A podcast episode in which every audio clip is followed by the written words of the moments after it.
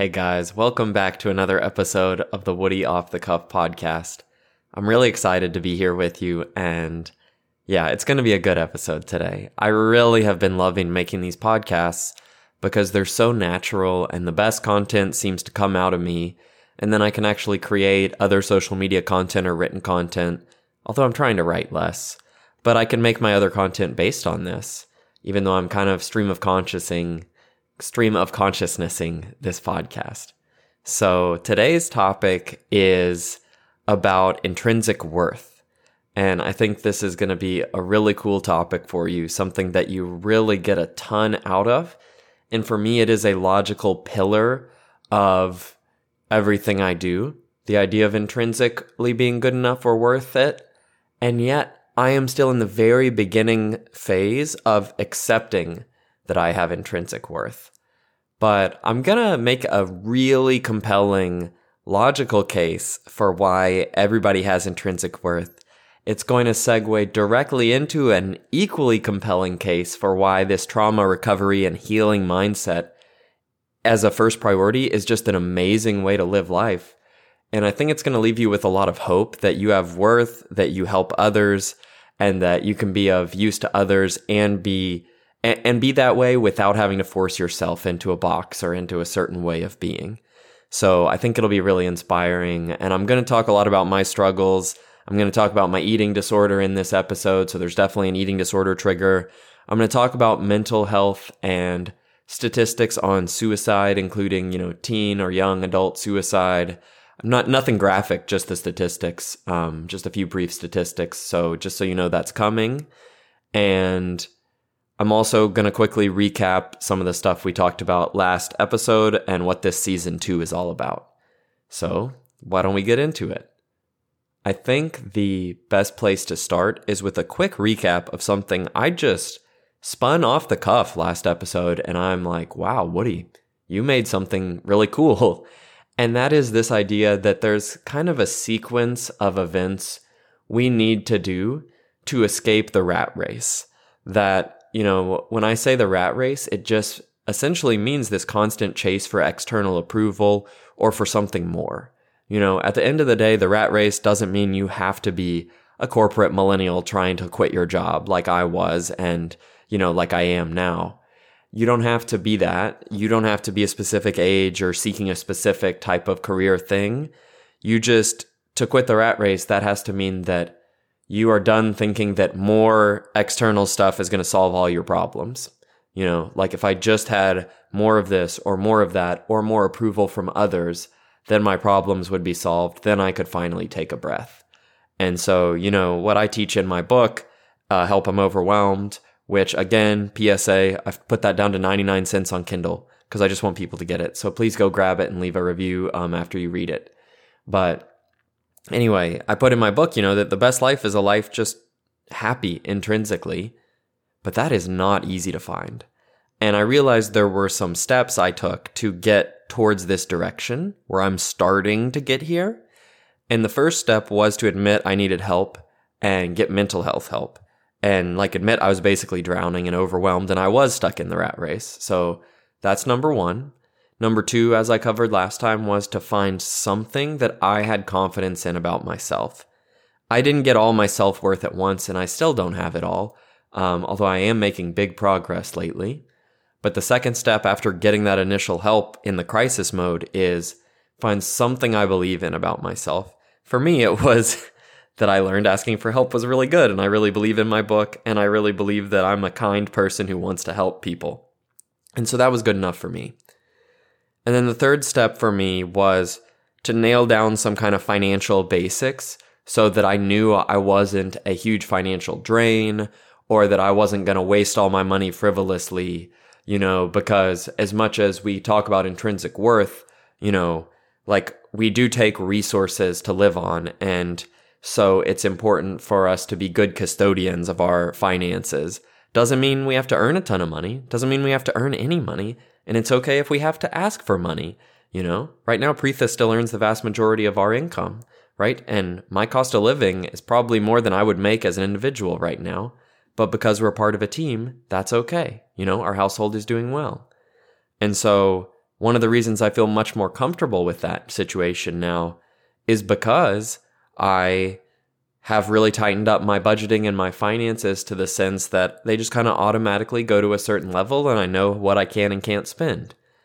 And I realized that I couldn't get control of my money before I had both some peace of mind and mental health and some belief that I was worth something, you know?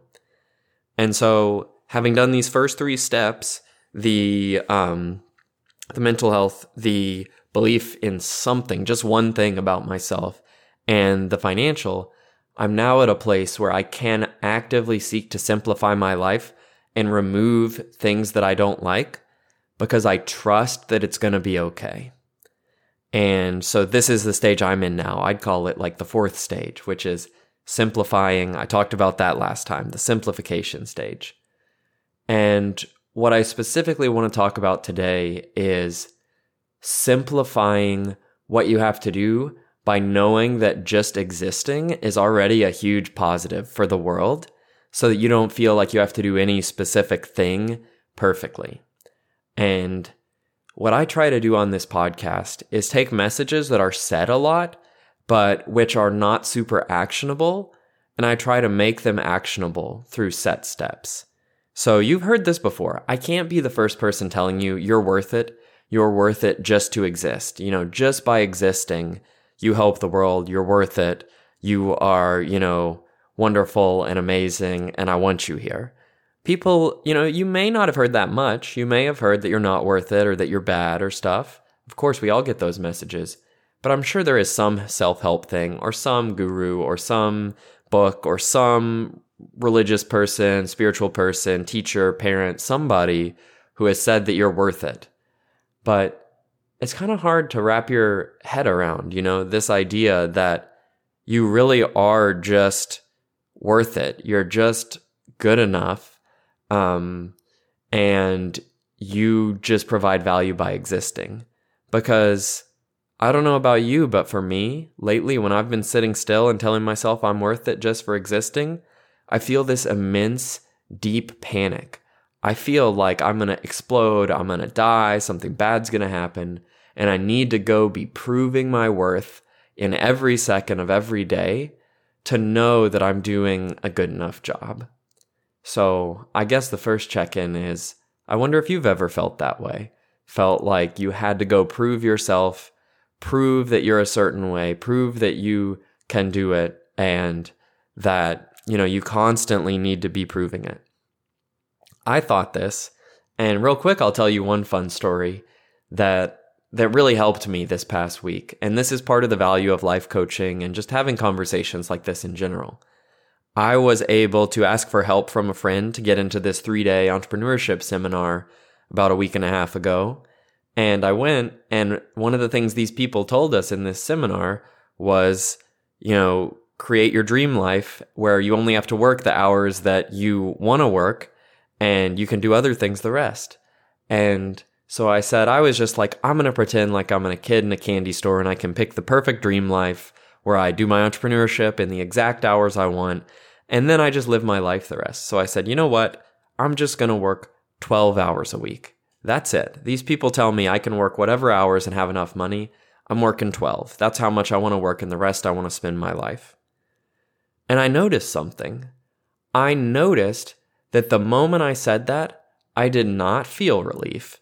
I did not, and remember, they were saying just dream it. You know, it doesn't have to be tomorrow. It could take you five or 10 years to get to this point or more, but just dream like you can have your ideal life. And I said, well, yeah, I don't want to work 40 hours a week. I just want to work 12, you know? Um, and so I said that just for the sake of dreaming because that's what I thought I would want. And immediately I did not feel relief. I felt massive panic. Massive, massive, massive panic. And because I've been doing so much of this mental health stuff and trauma recovery, and I am pretty in touch with my body, I noticed it and I thought, wow, there is something to learn here. Because I have just been given my dream life with much less work, and Suddenly, I'm panicking and I can't even imagine it. And it was like my body was screaming, No, Woody, we don't want that. We need to be working more. We're not making enough of a difference. And I realized that I've got some kind of pathological need inside of me to be proving myself at all times. Even if you told me those 12 hours were enough to help the world, it wouldn't be enough for me because I'd feel like, oh, I've got to do 24 hours. I could change the world twice as much. I could do 36 hours of work, change the world three times as much, 48, you know, four times as much, or exponentially more, maybe 100 times as much. And I realized that for me, the lack of intrinsic self worth manifests as wanting to constantly be giving everything I have with the most energy possible to change something for the better. Unfortunately, doing this exercise taught me that there is something really unhealthy going on there because it's never ending ask for more. And so you may feel this way about work or you may not. But I bet there is something in your life that has the rat race mentality, the hamster wheel mentality, whatever you want to call it. Something where you feel like no matter how much you do it, it's never enough. You have to be doing it more. And that's because we all have so much trauma. We get into this addictive mentality and we associate whatever little addictive thing we're doing with worth or with life and death itself, with existence, with not being valid unless we are constantly striving at this. And the truth is, it's not a result we're looking for. It's that we're addicted to the act of constant striving. I really believe that. If you ask me one fundamental belief I hold now is that we're all basically addicts. We all get broken by stress as young people or even as adults through traumatic situations, through everyday situations, through society's messaging. And we become addicted to something, some form of approval or seeking worth or seeking some kind of a hit so that we can feel better. I really believe that. I think we almost all are. Can't speak for you, but I know that I am in that way. I get addicted to behaviors, to things, to even working or the idea of working. So, where am I going with this? Well, it's clear that I have an intrinsic self worth problem. That's what I realized a week and a half ago. And again, that's why it's so fun podcasting this and bringing it to you all as breaking news. I had already known this, but it became so clear in that moment that someone offered me my dream life and I wanted to scream and shake and vomit and feel terrible at my dream life because it wasn't meeting the need for the addictive, constantly proving myself. And so the answer was pretty clear to me. I got to find a way to trust my own worth. And I've got to trust that as a human being, I am worth it, you know? But here's the problem, right? This is the problem is we all hear this, but how do we do it? Like literally, how? Okay? Because you can tell yourself you're worth it and listen to this podcast. Tomorrow you're going to wake up and go right back to the same habits, most likely. Tomorrow I'm going to wake up and go back to the same habits, most likely. So once I realize I'm in this crisis, I asked myself, how do I get out of this? You know, I've got serious problems. And by the way, um, just so you know, for me, it manifests as constantly checking social media statistics, constantly checking my money, checking my Etsy sales for our art shop, checking my emails, constantly wanting someone to like something or approve of something and tell me I'm making a difference, and constantly wanting to make more money. And again, it's not even about the result, it's just, I need more. And I realized this week I could not break myself out of that. I couldn't break myself out of it. I just kept going back to the addictive habits and the addictive people pleasing, even this morning, an hour before recording this. But I found a nice way to explain this to myself, and it really makes a lot of sense for me. And so I'm going to explain it to you this way now. And I think this process is really going to help me. Doesn't mean I'll be perfect, but it will. And that's because I want to share with you a little bit about my story with my eating disorder. Because here's where I was two years ago. It was December of 2020. I was really depressed, but the one thing I had been doing in late 2020 was working out. And I was working out obsessively. And I was so certain, right, that if I got super ripped and buff, I would prove myself to the world and get respect from others, and then I would feel better on the inside. I really believed that. And I don't just mean I kind of believed it. I mean, like, I was obsessed. All I was doing was working out. I had quit working at my business. I had quit doing anything else. I just worked out three times a week, super duper duper hard until I could barely stand, and then spent the rest of the week sleeping, basically. It was not healthy, you know, PSA. And yet, I'm willing to guess you have behaviors you've done that are similar to this, you know? But I was so obsessed with my body image. Let me pull up, sorry, they might be a little crinkling as I pull up my sheet. But here's where I was at that time. I wrote this down. I did this exercise earlier today, and now I'm sharing it with you. I was obsessed with calorie tracking, like obsessed. I was, I had some app, and everything I ate, I put the exact calories in, the exact item. I was so obsessed with tracking the calories. But the funny thing was, I was eating this like really weird, dysfunctional, low fat diet to seek this validation and feeling like I was doing something. So I was making like breakfasts of like 10 egg whites, but no, like, God forbid there be an egg yolk. And people would tell me that, and I'd be like, no, I've got to do it this way. And I did that because I had zero trust in my own body. And here's where I'm trying to draw the parallel is when it comes to this overall worth, our problem is we don't have trust that we have intrinsic worth. We can't feel it. We're not in touch with it. And so we have to be striving and doing addictive things to prove we're worth it. Now, scaling it down to just my eating disorder, I had zero trust in my own body's ability to regulate and be healthy. I honestly thought that if I just kind of let my body tell me what to do and trusted that it would work out, I would get either horrifically fat or I would have a heart attack or, you know, and there's not even anything wrong with being fat. Like, whatever weight you are, that's okay. If I had gained weight and my body wanted to gain some weight, that's cool now. I'm cool with that now. But at the time, I had this misconception somehow that being skinny was good and being fat was bad, which doesn't make any sense to me now because it has nothing to do with your human worth, you know? It's just your body and like stuff it's doing, right? It's just the shape. But I was so worried about that at the time.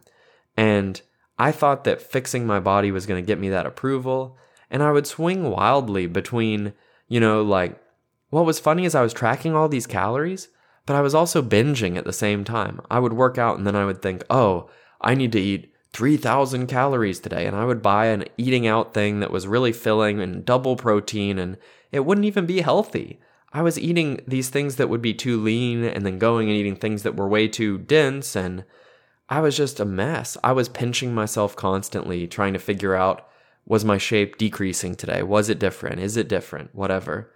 And I was just constantly weighing myself, measuring my weight, taking pictures of myself, posting. Gosh, I'm so sorry if you saw the pictures I posted on Facebook a couple years ago when I was two years ago sharing on Facebook Live. Here's how I lost all this weight. Do, do, do, do, do. I mean, I'm just, I'm disgusted by that now, but I also recognize it was a part of my growth and it happened and that's okay, you know? But here's my point, right? Is I was stuck at the same place with my body then that I am currently with my self worth overall, or perhaps with my financial worth. But really, I just mean overall self worth, because I've gotten to a deeper layer. So if you are worried about your self worth, but thinking, how do I possibly learn to trust my self worth? What you do is you drill it down to something more specific and learn to trust that. And again, that's kind of part of this step two of finding confidence in something. And so let me just share the good news and the excitement about my body and how I'm getting healthier in my attitude towards my body because it's really amazing. Um, I went from being so obsessed with all this. Oh, but first, let me share how it ended. So, about January through June of 2021, a year and a half ago, I was working out obsessively. I had gotten pretty buff. I had lost weight. I was fitting into smaller pants and clothes. And funnily enough, I was still worried. I had worked out enough that I thought my chest was too big. and so I went from wanting muscles to thinking the muscles were too big, and that was my own separate problem. I started worrying about my teeth randomly because, oh, well, my body was fixed, so now I'm going to worry about my teeth. I was still obsessively working out and wanted more results. So I basically had achieved, quote unquote, the goal of looking different but I was still just as unhappy, if not more so, and I was trapped more in maintenance and fear of losing that. But thankfully, I wasn't given the choice to keep doing that because one day in June of 2021, I had been working myself out so hard that I essentially threw out my back doing back exercises, really injured it, couldn't work out for multiple months. At the same time, I got uh, hand, foot, and mouth disease from my niece, which is something kids get, but I got it. I had sores all over my feet, hands, and mouth, as they say. And because I'd been not taking care of myself, I got like a fever of 102 degrees. I couldn't eat solid food because my mouth hurt so bad. So instead of making healthy shakes, I decided to binge on Dairy Queen for two weeks straight. And I would literally drive myself to Dairy Queen, get two ice cream cones separately in a cup, like, or one giant blizzard, and eat that. Um, and that, those were my meals for two weeks. Over those two weeks, I lost all the muscles I had gained. I started putting back on, I was eating Dairy Queen every day. And I was telling myself, but it's only 2,000 calories. I'm just eating one serving of Dairy Queen every day. That's okay. And um, I was doing all this, and somehow I had justification for all of it. But what I found myself is rehabbing a back injury that took over a year to rehab and still acts up a little bit now if I sit in a certain way um, even though it's been a year and a half. And I was just, I lost everything that I thought I had gotten, and I was in a worse place than when I began. So I hope that illustrates that seeking external validation is a house of cards and it will fall. If you are in this addictive mindset, it will fail, it will break. And maybe if you're not there yet and you're not willing to hear this, I hope this sticks in your mind so that when you're like me and you are at your breaking point and you've just thrown your back out, or you've just ruined a relationship, or you've just torpedoed a great career opportunity, I hope then you'll remember this episode. But, you know, or you could save yourself the trouble and learn from my mistake. That's part of the reason I'm here. Anyway, here's what's cool. I went from that place, and what did I do? I used my own method. I asked for help. I joined a group of people who have eating disorders and they coached me up on how to recover. And funnily enough, their system of recovery was not a restrictive eating thing. It was just ask for help, get, you know, a dietitian, let them give you some general guidelines, let somebody else prepare some of your food for a while, and let somebody else take care of you. And then slowly, gradually, just recover your sense of eating what's balanced and what tastes right. And I did not trust this. I was like, I'm going to get fat. Again, not that being fat is a bad thing, but I sure thought it was. You know, I was deep in that addictive mindset. And so I got in this mindset of, oh, I'm going to gain weight or I'm going to die. Like for me, it wasn't just about image. It was like, I'm so afraid that if I don't desperately control my body, my whole life will be ruined. And, and it was a deep physical feeling, which by the way, is what happens when we have trauma we actually get our survival brain clicked to the idea that something that's trivial is actually a matter of life and death. So I'm not exaggerating when I say it felt like life and death. You might not be aware of this yet, but there are probably things that are clicked in your brain from trauma that now feel like life and death, even though they aren't. For me, it was like body weight fluctuation was life and death. But through getting help from others, letting Preetha and others help prepare my meals for a while, and feeling the panic and sitting with it and sitting through that panic with tons of helpers, support group, therapist, wife, nutritionist, doctor. I needed so much help. But with all that help, I was able to sit through all the panic, rewire my brain a little bit, and learn to naturally check in with my body. And although it took many, it's been a little over a year since I entered treatment for that. I would say I'm like 13 or 14 months into treatment for this specific disorder. Um, and it's been amazing. You know, nowadays, a year and change later, I wake up. I've learned what works for me, a way of eating that works for me. I eat this big breakfast that I love. It's delicious. It's also pretty healthy and it's inspired by ideas from my nutritionist. And then I cook lunch and dinner. I can eat out without being totally obsessed with the calories and stuff. And what's most amazing is I'm doing it by feel and my body feels like it knows what it's doing. I can tell what it doesn't want to eat and what it does. You know, there are certain things that my diet, you know, my uh my YouTube videos of these buff fitness guys told me to eat that are just totally wrong for me. For them, waking up and eating 10 egg whites worked for them somehow, or maybe they just have a disorder too, I don't know. But for me, I wake up and I eat a pretty fat, heavy breakfast and it's great. Doesn't mean you have to. Doesn't mean I have to keep doing it. It just, my body feels good. Like for me, avocados feel good, you know? To me, like, here's something tortilla chips feel good for me. I don't know how to explain this, but if I were on a diet, I would never let myself eat like tortilla chips. But I love tortilla chips. I eat nachos a lot and it works for me. It's good. Nachos, avocado, chicken, whatever.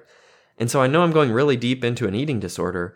But my point is now I just eat what's natural. And guess what? My body is feeling so healthy. I don't even need it to be a specific shape. Now I've got pants in like five different sizes. So I can fluctuate like eight inches in waistline and whatever I fluctuate to, I'll have some pants for that, you know, which is pretty amazing. And I am so much healthier. And it didn't have anything to do with my weight. I'm just healthy and I feel good and I don't get sick as much and I have more energy and I feel alive and I can self evidently tell that so much of my life is so much better because guess what? I'm not worrying about food all the time, so I just get to live my life. And that is the result of having intrinsic self worth, is that you get to actually see what it's like to live life. And it is a long process. For me, just the food part was a year journey. But now I'm taking that thing, right? I'm taking that food example, that body image example, and using it for my self worth. So to me, that's a great way it you can't get your whole self-worth back at once. You can't just listen to me and be like, "Ah, I am now a level 17 monk and I am going to, you know, be just sit still for 4 hours a day and have perfect mental health." It doesn't happen. It's physical. It's deeply wired in you, just like a physical disorder, and you've got to work it out slowly over months and years.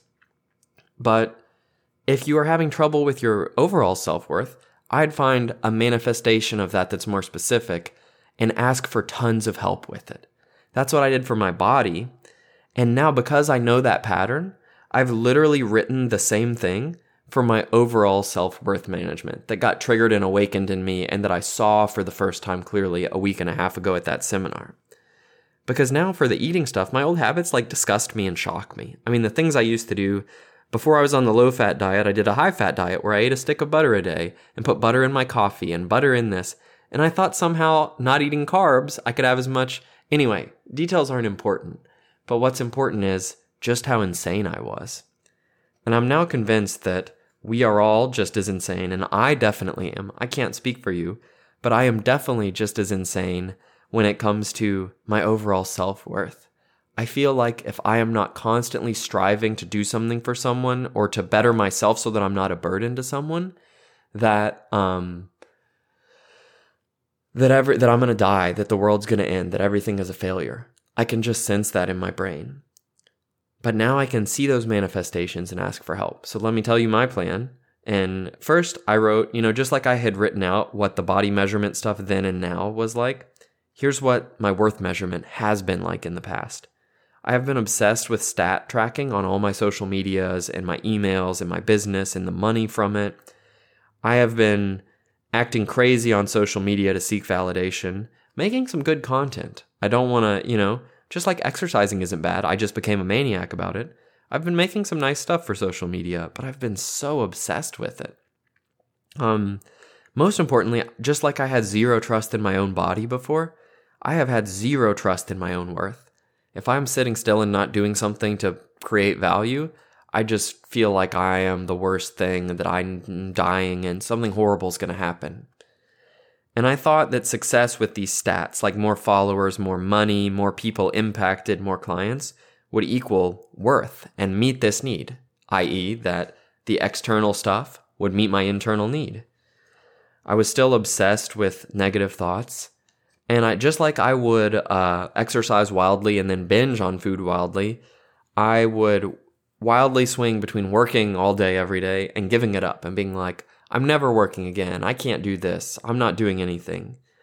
I was obsessed with the negative thoughts about my worth, and I was constantly checking my net worth and my sales and my budgets and my everything I could financially, just obsessed with it. And so I became this person who just before I was body checking 50 times a day and checking my weight and calories 50, 100 times a day, I've become this person who is checking my statistics, my email, my followers, my likes, my this and that 50, 100 times a day. And that's not an exaggeration.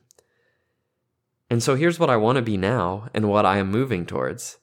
I want to be someone who is naturally living a healthy and balanced life and trusts it, just like I naturally eat balanced meals that are tasty now. I want to naturally check in and see what feels right in each moment and trust that things are going to work out. I want to never measure my stats, but notice what works and feels good for my life or my business or helping people and just naturally expand it. And I don't want to have to think these stats have any intrinsic value or worth. And I don't want to think that, like, honestly, I've become, and this is why I'm at the point where I can make this episode now, I've started to become disgusted by these habits. Um, ever since I realized a week and a half ago how obsessive I was, I hadn't been able to stop for the past week and a half, but I had started feeling just disgusted with myself. Like, and, and more importantly, a panic attack. Like, I was trying to plan some hashtags to reach new followers, and I just had like a massive panic attack to where my therapist was telling me for the first time in a year, Woody, you need to go get a scented candle and like a lemon and have them on hand so that if we're talking and you like go into a full on panic, those smells can help bring you back. Because that's how bad I was just last week in my therapy session. Even though I've made tons of progress. So, yeah, that's kind of where I am now. But here's the thing I have seen it work with my eating disorder full blown 100%.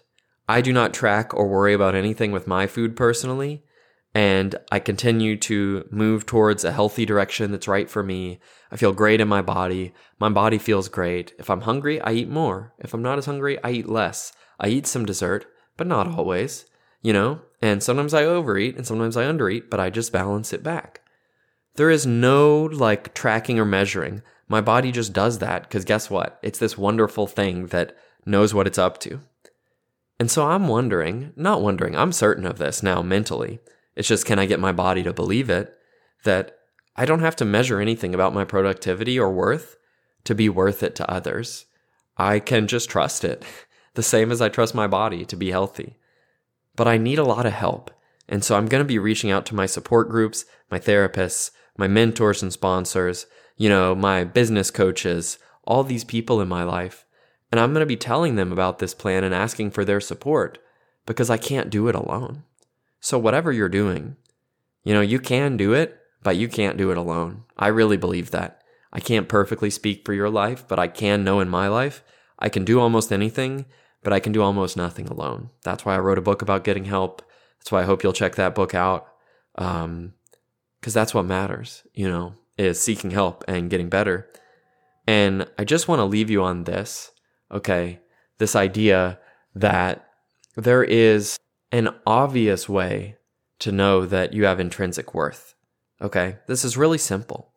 And this logic would not land with you if you hadn't just heard all the evidence that your body can adjust and be trustworthy. But from a cognitive perspective, solving this idea of do you have intrinsic worth is so simple. So let me give you the five minute, you know, version and then we'll wrap up. What if you were the only person left on earth. Would you be happy if I gave you all the you could you're the most important person, you're the only one left, you know? Would you be happy? No.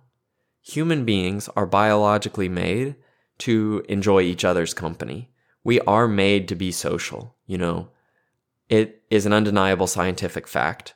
We have mirror neurons that, you know, mimic what other people are doing, and we also co-regulate with each other which is a scientific term that just means we look to each other to regulate our nervous systems and to feel better. There is a reason why people put in solitary confinement go insane.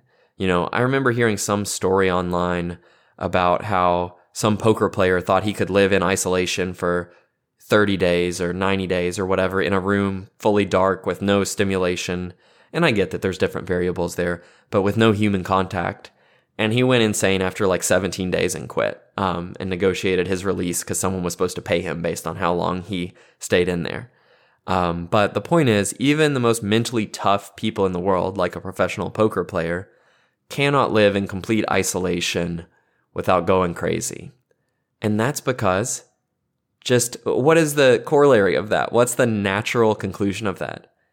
That just by being another human, you have worth to somebody else. Yeah, you have needs. You've got a mouth to feed. You've got um you've got needs financially. You may need shelter and food and stuff. So yeah, you may you know need to take something from people. But even if you're not offering anything but a smile or a kind word, you are offering desperately needed regulation that is the bottleneck for human society right now. You think like technology is our bottleneck now? Our technology is killing us, right? We got phones and video games that we're all addicted to. We're all watching little TikToks instead of making deep connections, you know? So it is not technology that is going to save us in the future. It is understanding that we all need each other. And here's the catch, right? You might say, well, not everything about having another human is good, right? Would I want to be, you know, trapped in a place with just one other person and that person was going to kill me? No, right? So we know that if someone is a threat to us or someone is dangerous, that we that they could harm us and so we don't want to be around them.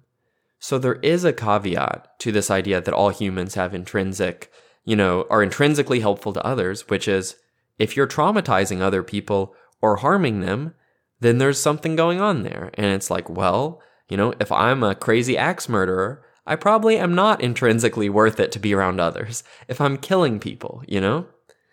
And so while most people aren't axe murderers, we all get it in our head that we are some version of that, right? Oh, I am too loud. I am too, what else do I think about myself? I'm too loud. I don't earn enough money, so I'm physically needy. I am, you know, too much for people. I am, you know, like not using enough of my potential, so I don't deserve love. We come up with all these reasons, right? But I think my biggest fear is that if I'm just myself, I'm going to hurt somebody, and thus I will not be worthy of love. Um, you know, I'm worried I'm going to hurt someone. I'm going to hurt Preetha. I'm going to hurt my family. I'm going to hurt people just by existing. And if I'm afraid of that, I can't believe I have intrinsic worth no matter what. But guess what? I have found the solution for that. The truth is, there's a nugget of truth in this, right? I'm not going to lie to you. There's a nugget of truth that if you sense you are hurting people and you're not seeking help for hurting people, then yeah, you do need to be questioning, you know, your worth but there's a, such an easy solution, right? Which is ask for help. It is always okay to ask for help. I believe that the moment you say, hey, I'm willing to get help because I don't want to hurt people, boom, everything forgiven. You know, I mean, I'm not judging you either way, even if you are hurting people. And this is mostly a hypothetical. But what I'm saying is for me, let me drill it back to me, right? Because I don't want to make a global statement about you. And I take back that idea that you need to question your worth. You do what you need to do, all right? I won't tell you what to do. But for me, the moment I say, I'm going to seek as much help as I can get and heal my trauma so that I stop hurting others out of my inherited trauma that's not even my fault, suddenly I'm allowed to have unconditional intrinsic worth and love because I'm doing the best I can. I know, right? Here's the logic. And this is the logician in me that just wants to beat this into your head. I know that if none of us existed, then nobody would be happy or even alive at all. And I know that if I didn't exist, so many people would be hurt and harmed because I wasn't there to provide them with my natural love, right? Like, if I passed away today, my family would be devastated. My friends would be devastated. My community would be devastated, right? And not because I was doing anything for them, just because they loved me. And so when someone passes away, suddenly for a moment we lose that crazy, psycho, insane belief that we have to prove our worth and we just appreciate them for just existing, right? But sadly, so few of us know this. You know, I got a gift yesterday for Christmas that was some pins from Abercrombie and Fitch, like some pride pins, and they were sponsored by the Trevor Project, which is uh, essentially a nonprofit that helps LGBTQ youth. Um, and it said that 42% of LGBTQ plus youth seriously considered committing suicide last year. 42%. That's staggering, right? That is completely staggering, but it's true. And so, what I'm trying to get you to see is just that you're not alone if you're struggling. You're not alone, but also we all know, right, that these kids have amazing worth, and we wish they could all know that. But do you know that about yourself? Because you're just the same. You're equally worthy of that worth. There's nothing you can do to make it so you're not worthy of love and belonging. And if there's something you're guilty about, something that you need to make amends for, something that you've messed up in your life, I think the moment you say, I'm willing to get help, there's no point in blaming yourself anymore. You can let all of that go, and it's not going to go suddenly, but you can cognitively know that you're on the right path. I ask for so much help. I have people I tell all my struggles to. I can honestly say that there's not a secret I have right now that I haven't told to somebody in my mental health support group because it's just so important for me to share.